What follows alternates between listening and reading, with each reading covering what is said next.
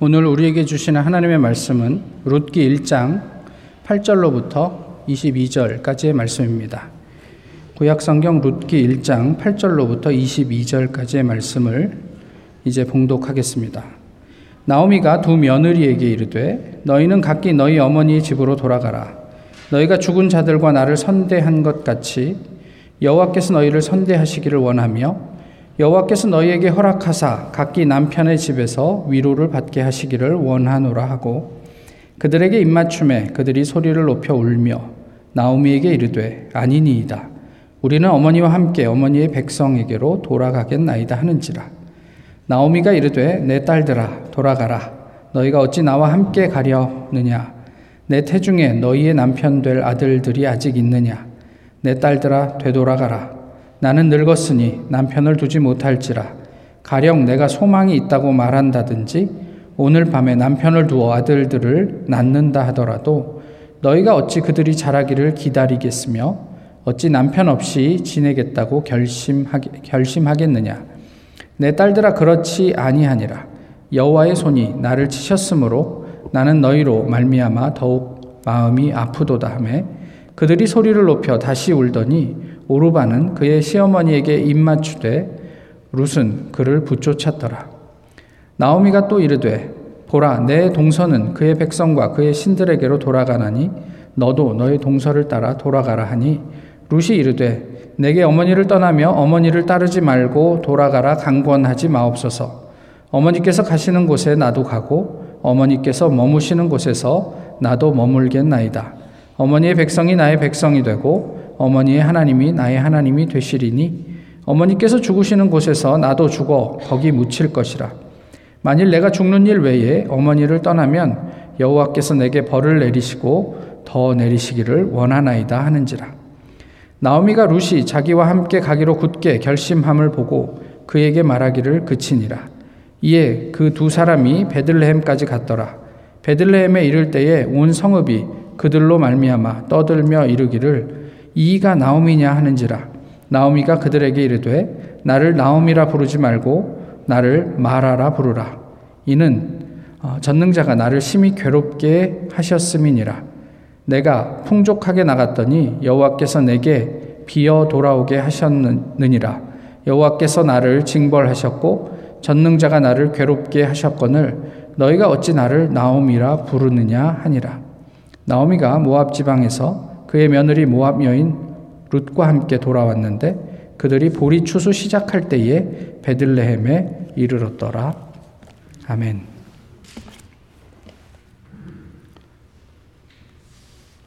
그때 이스라엘의 왕이 없으므로 사람이 각기 자기의 소견에 옳은 대로 행하였더라. 사사기 마지막 아, 구절입니다. 어, 사사 시대를 잘 표현해 주는 말씀이죠. 결과적으로 이야기하면 사사시대에는 사람들이 자기가 옳다고 생각하는 대로 살았습니다. 요즘도 뭐 별반 다르지 않은 것 같습니다. 그런데 같은 사사시대를 배경으로 하지만 어, 사사기에서는 지난주에도 말씀드렸듯이 답답하고 또 미련한 인간들의 이야기가 줄을 이루고 있는 반면에 룻기는 그럼에도 불구하고 어, 보석같이 빛나는 하나님의 사람들이 있었음을 보여주고 있습니다. 근데 그뿐이 아니라 그런 암울한 시간 속에서도 하나님은 당신의 섭리를 인간을 통해 이루어 가고 계심을 아, 루키를 통해서 보여주고 있는 거죠. 한국의 5학년 학생, 여학생이 아, 삼행시를 지었어요. 소나기라는 단어로 삼행시를 지었는데 제가 아, 소개해 드리겠습니다. 소, 소방차가 불난 집 불을 끈다. 나, 나는 신나게 구경을 했다. 기, 기절했다. 우리 집이었다. 예. 뭐, 그 초등학교 5학년 학생이 귀여운 장문이죠. 기족, 기절도 부족할 만한 사연을 가진 여인과 그 가정의 이야기가 오늘 본문에 소개되어 있습니다. 흉년 때문에 베들레헴에 살던 나오미의 가정이 모압으로 이사를 했어요. 모압은 요즘으로 치면 사해 바로 동쪽에 있는 요르단 지역이거든요. 그러니까 베들레헴에서 가자면 아마도 뭐 여리고까지 요즘 차로 운전하면 한 30분이면 가고요.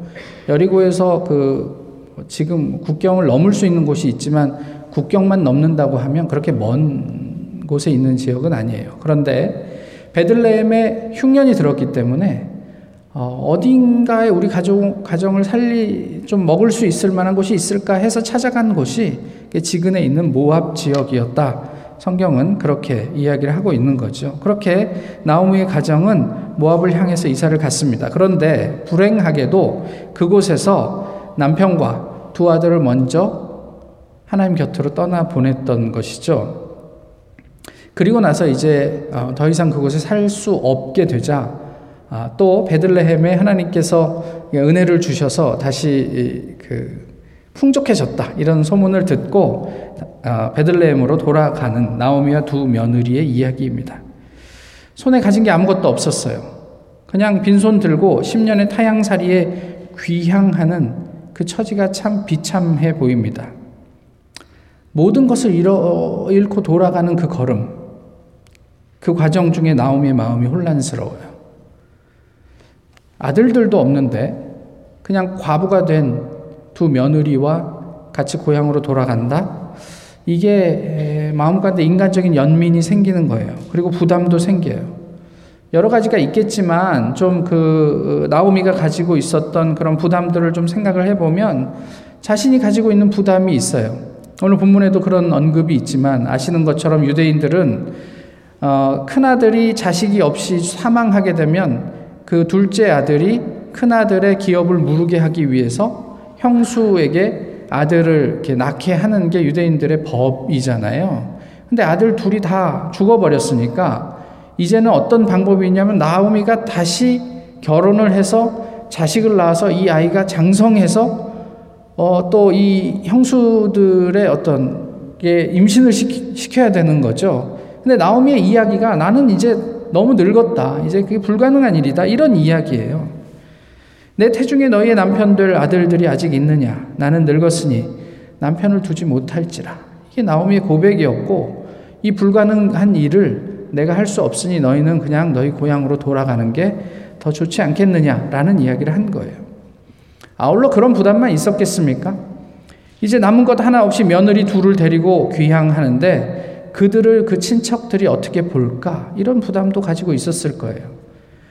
그러니까 유대 사회의 어떤 공동체성을 생각을 해보면 이렇게 셋이서 빈손 들고 돌아가면 누군가 그 주변에 있는 가까운 친척들이 이들의 삶을 책임져 줘야 할 텐데 이게 또 만만한 일이 아닐 수 있다는 거죠. 또 도움을 받아야 되는 입장에서는 내가 도와주는 입장이라면 얼마든지 도와줄 수 있겠지만 도움을 받는 입장에서 이 집 저 집을 전전하며 우리가 먹을 양식이 필요하다, 생활비가 필요하다, 이런 이야기를 하는 게 이게 상당한 부담이 되지 않았을까 싶기도 해요.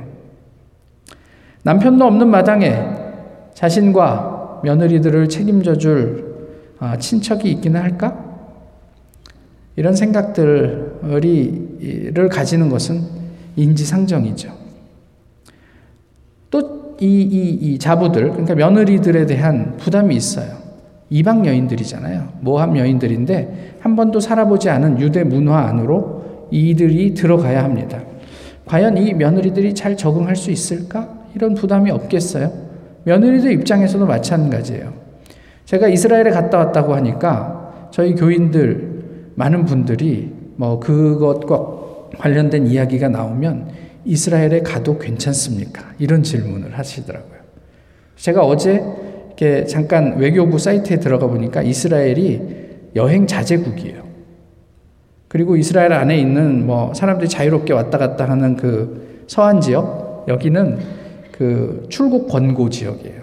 그러니까 빨간색이더라고요.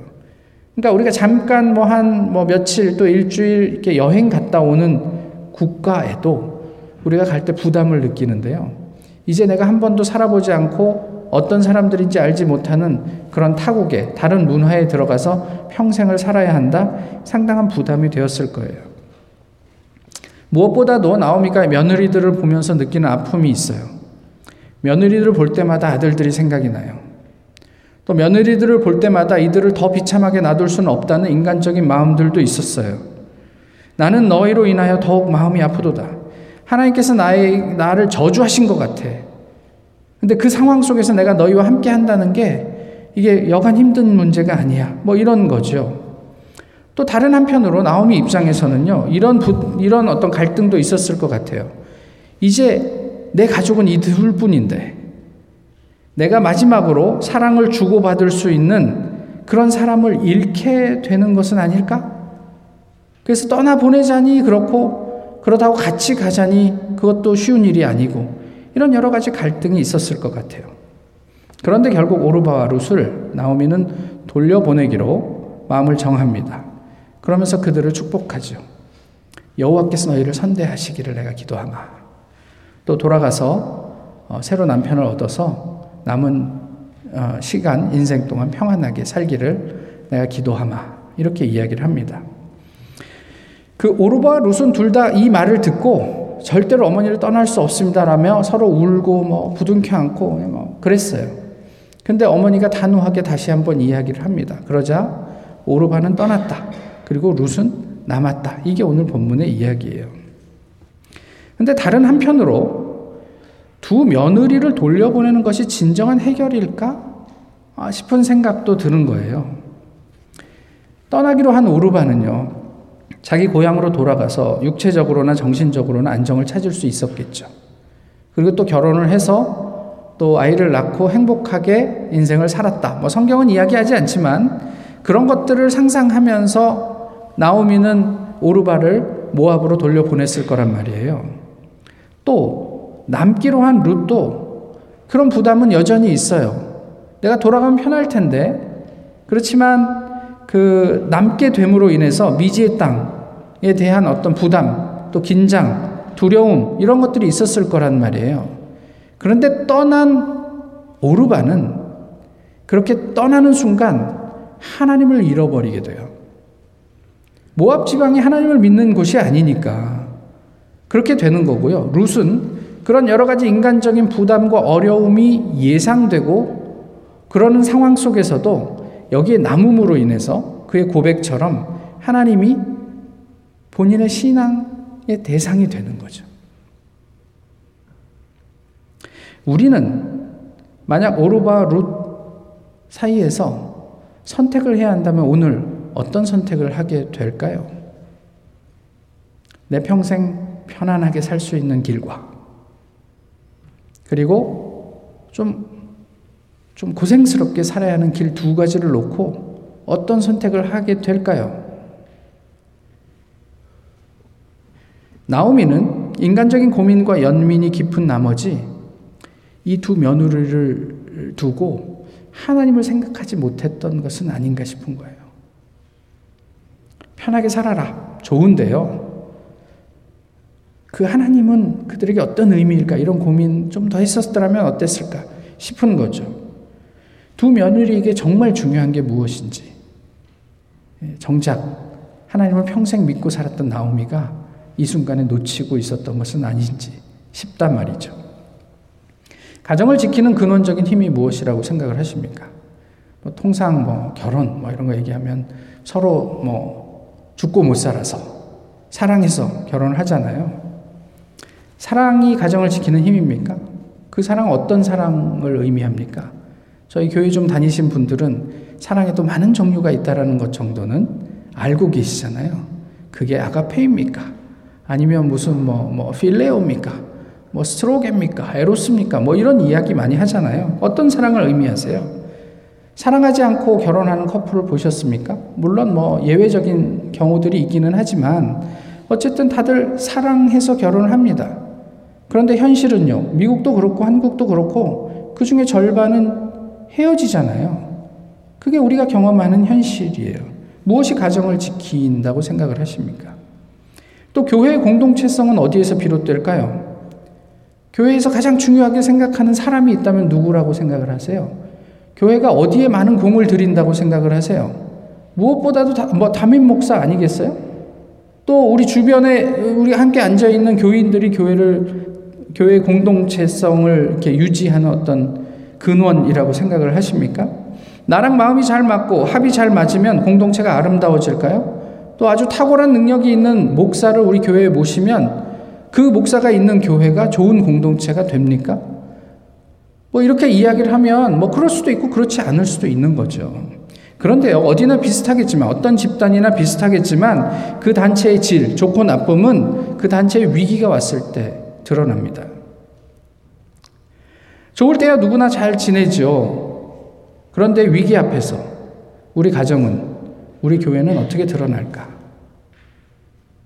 우리 교회를 어떻게 생각하시는지 모르시, 모르겠습니다. 위기 속에서 공동체를 지켜냈던 것은 무엇이었습니까? 룻은 무엇을 통해 어머니의 백성이 나의 백성이 되고 어머니의 하나님이 나의 하나님이 될 것입니다. 죽음 이외에 어머니와 나를 가르는 것이 있으면 하나님이 내게 벌을 내리고 또 벌을 내리시기를 원합니다. 이런 고백을 할 수 있었을까요? 시어머니 나오미가 있어, 있고 있었던 하나님을 룻은 지금 시어머니 앞에서 아주 비장하게 간증하고 있는 거예요. 하나님은 내 목숨을 두고 내가 선택할 만큼 가치가 있다. 이런 얘기를 한 거잖아요. 결국 나오미의 인간적 연민, 그리고 머릿속을 복잡하게 이렇게 채웠던 그런 많은 계산으로는 아무것도 할 수 없었어요. 그 순간, 룻의 하나님이 일을 하고 계셨다. 이게 참 역설적인 상황이 아닐 수 없죠. 평생 하나님을 고백했던 나오미는 하나님을 망각하고 있는데 지금 이제 결혼을 해서 10년여 같이 살았던 룻은 그 가정을 통해 경험한 하나님을 이렇듯 비장하게 고백하고 있다니 말이죠. 근데 문제는 이겁니다. 뭐, 뭐, 룻의 삶이 아름다웠다. 그거야 뭐 그분의 삶이니까. 근데 어떻게 이런 선택과 결단이 가능했는가? 이게 문제가 아니겠냔 말이에요. 14절에 룻은 그 시어머니를 붙쫓았다. 이런 표현이 있는데요. 이 붙쫓다라는 히브리어는 달라붙다, 매달리다, 또는 굳게 결합하다, 그리고 결혼하다라는 의미로 사용이 됩니다. 창세기 2장 24절에 남편이 그 부모를 떠나 아내와 연합하여 한 몸을 이룰지로다 할 때 이 연합이 오늘 본문에 붙줬다와 같은 단어란 말이죠. 미루어 짐작컨대 지난 10년여, 10년여 생활, 세월 동안 남편의 가정을 통해 룻은 하나님을 경험했을 거예요. 그리고 결단합니다. 어떻게 해요? 그 하나님을 붙쫓기로. 그 하나님과 굳게 결합하기로. 그 하나님과 내가 결혼하기로 결단했단 말이죠.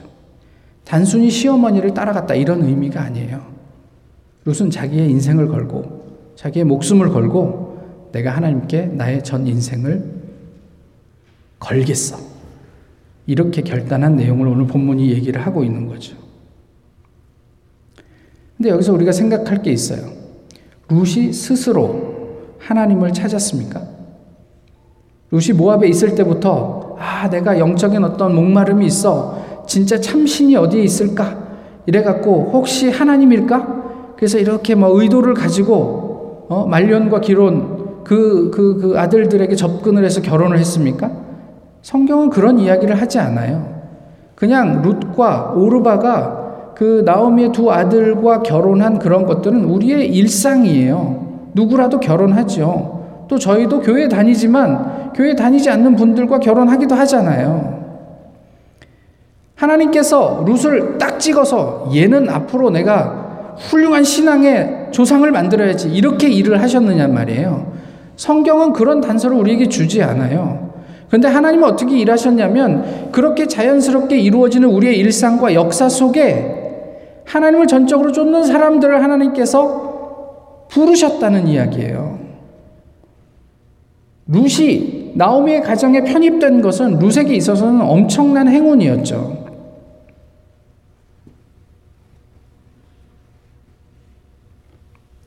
그 한 가정을 통한 하나님 경험, 그리고 룻의 응답이 있었을 뿐입니다. 와, 이분이면 내가 한번 응답하고 동행해 볼만 하지 않은가. 이것이 무너진 한 가정을 지키고 나아가 오늘에 이르는 기독교 공동체를 가능하게 해주었습니다. 오늘에까지 룻이 영향을 주었다. 이거 어떻게 생각하시는지 모르겠는데 좀 이따 다시 말씀을 드릴게요. 여기서 우리는 하나님의 주권을 생각하는 거예요. 한 가정, 민족, 나아가 인류 전체를 구원하고자 하는 하나님의 열심, 그 일하심이 오늘 본문에 드러나는 거죠.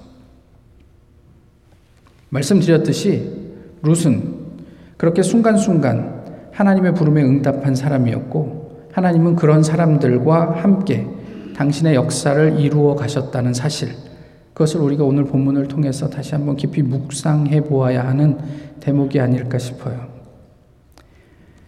나오미의 가정, 가정은 도대체 어떻게 룻과 오르바에게 하나님을 드러냈을까? 이게 궁금합니다. 대단한 부흥회를 하고 어떤 영적인 경험을 통해서 룻과 오르바가 하나님을 알게 되었던 것 같지는 않아요. 그 일상 속에 묻어 있는 그 하나님, 그리고 그 경험. 이게 시댁과 며느리, 여기에서 그 하나님을 그렇게 순수하게 경험할 수 있었다는 것도 놀라운 일이지만 어쨌든 그 일상성을 우리가 좀 곰곰이 묵상해 볼 필요가 있지 않을까 싶은 거예요. 저희는 하나님 이 시간, 저희 이 시간 이 자리에 불을 내려주셔서 우리의 연약함을 다 해결해 주시면 이 얼마나 놀라운 역사가 되고 부흥의 단초가 되겠습니까? 라고 기대할 수 있지만 하나님의 역사는 그런 식으로 통, 보통은 일어나지 않더란 말이에요. 오히려 그런 경험을 하신 분들이 교회의 역효과를 불러일으키는 경험들을 우리가 더 많이 했던 것 같아요. 한국에 유명한 작가가 있습니다. 그가 자신의 책에서 쓴 글인데요. 좀 길지만 제가 읽어 드릴게요.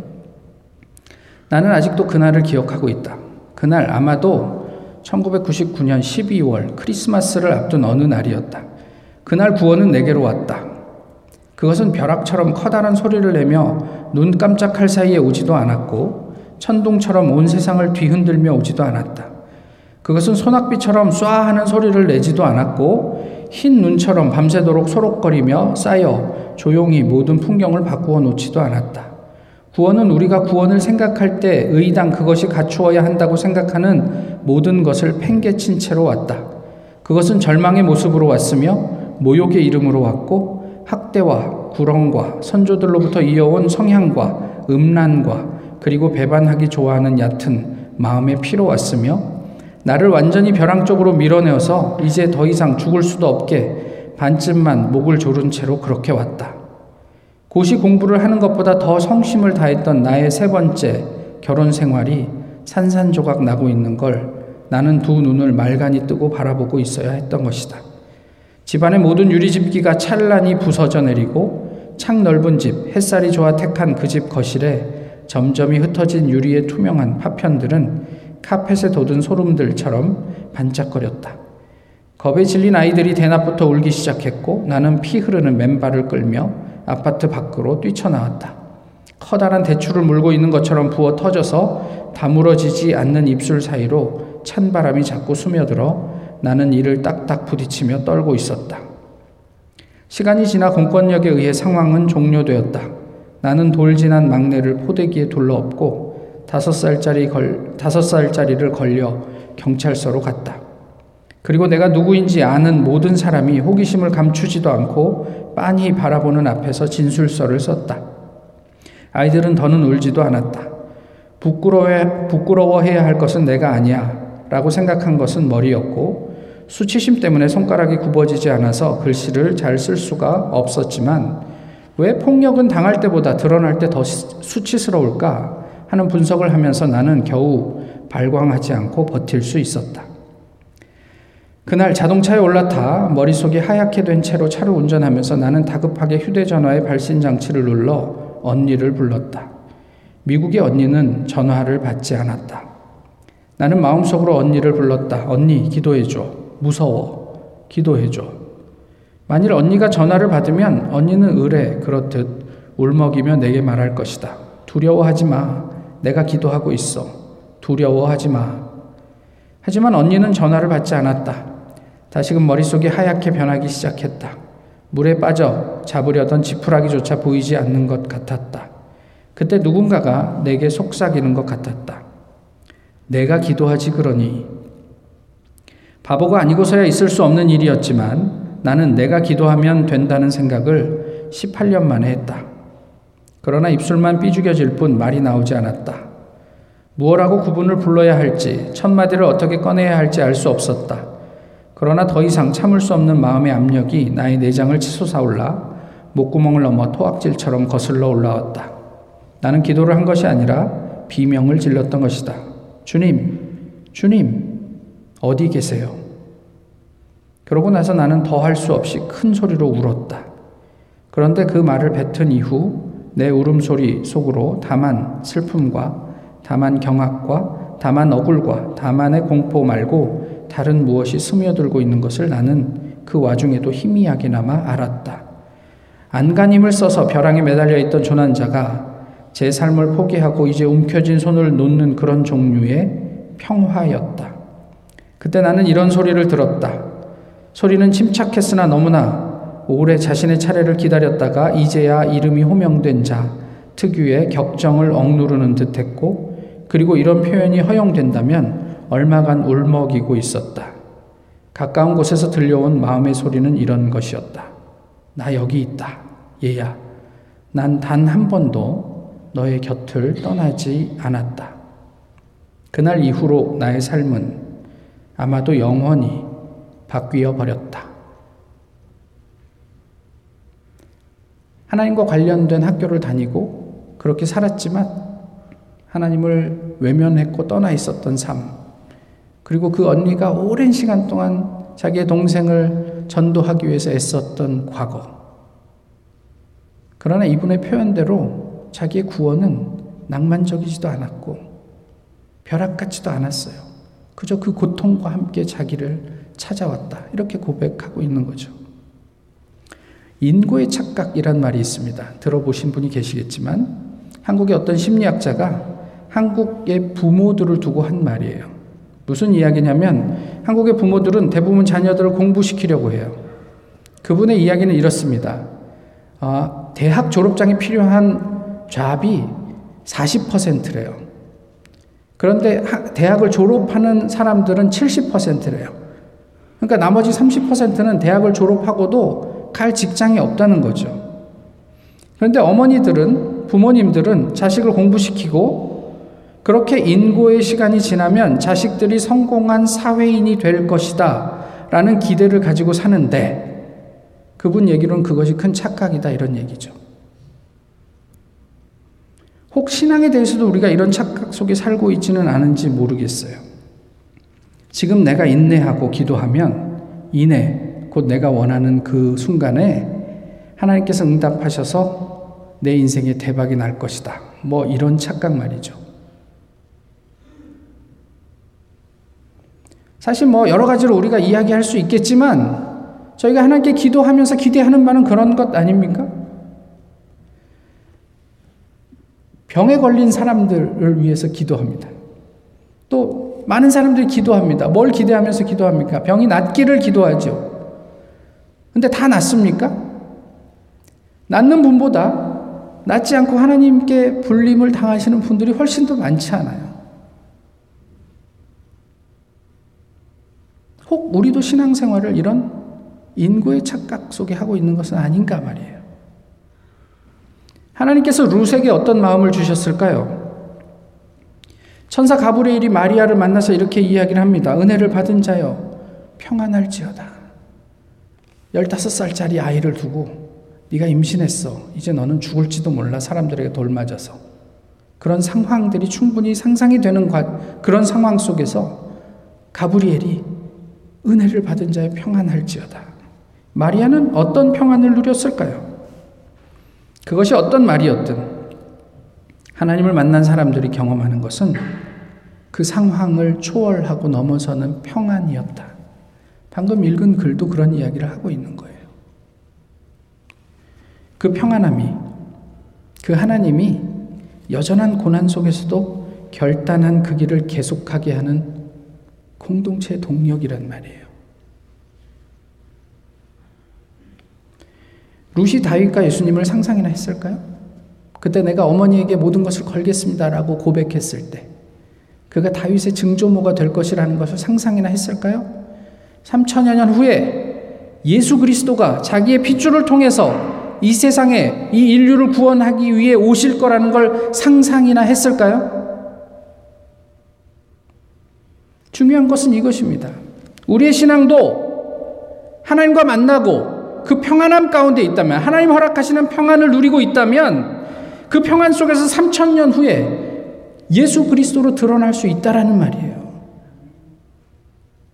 오늘 당장 내가 원하는 그것이 이루어지지 않더라도 하나님께서 섭리하신 이 세상 속에 내 인생 이후 3천년 후에 하나님께서 역사하실 그 예수 그리스도를 그리며 우리가 오늘을 평안 가운데 보낼 수 있을까?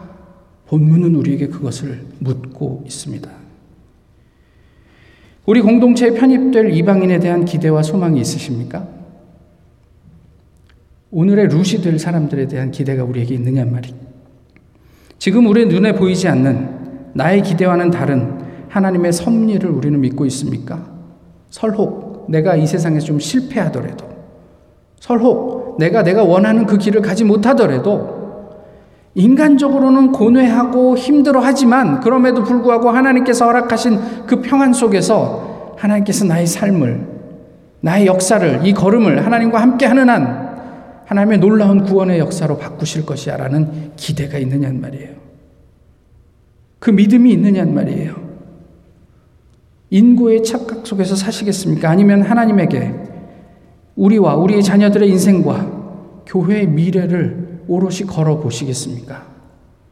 계산만 하시면서 사시겠습니까? 아니면 하나님께 기도하고 하나님께서 보여주시는 길이면 한번 걸어보자 하시겠습니까?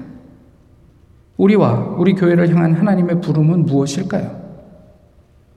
우리는 지금 머릿속에서 무엇을 계산하고 부담스러워하고 있습니까?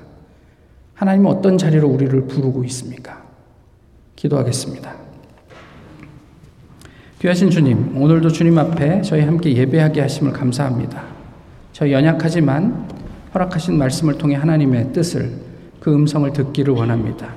우리에게 말씀하신 대로 각자에게 들려진 대로 하나님 우리가 그 말씀을 붙잡고 하나님과 더불어 동행하며 주님 허락하신 그 평안을 누릴 수 있게 인도해 주옵소서. 예수 그리스도의 이름으로 기도하옵나이다. 아멘. 찬송가 200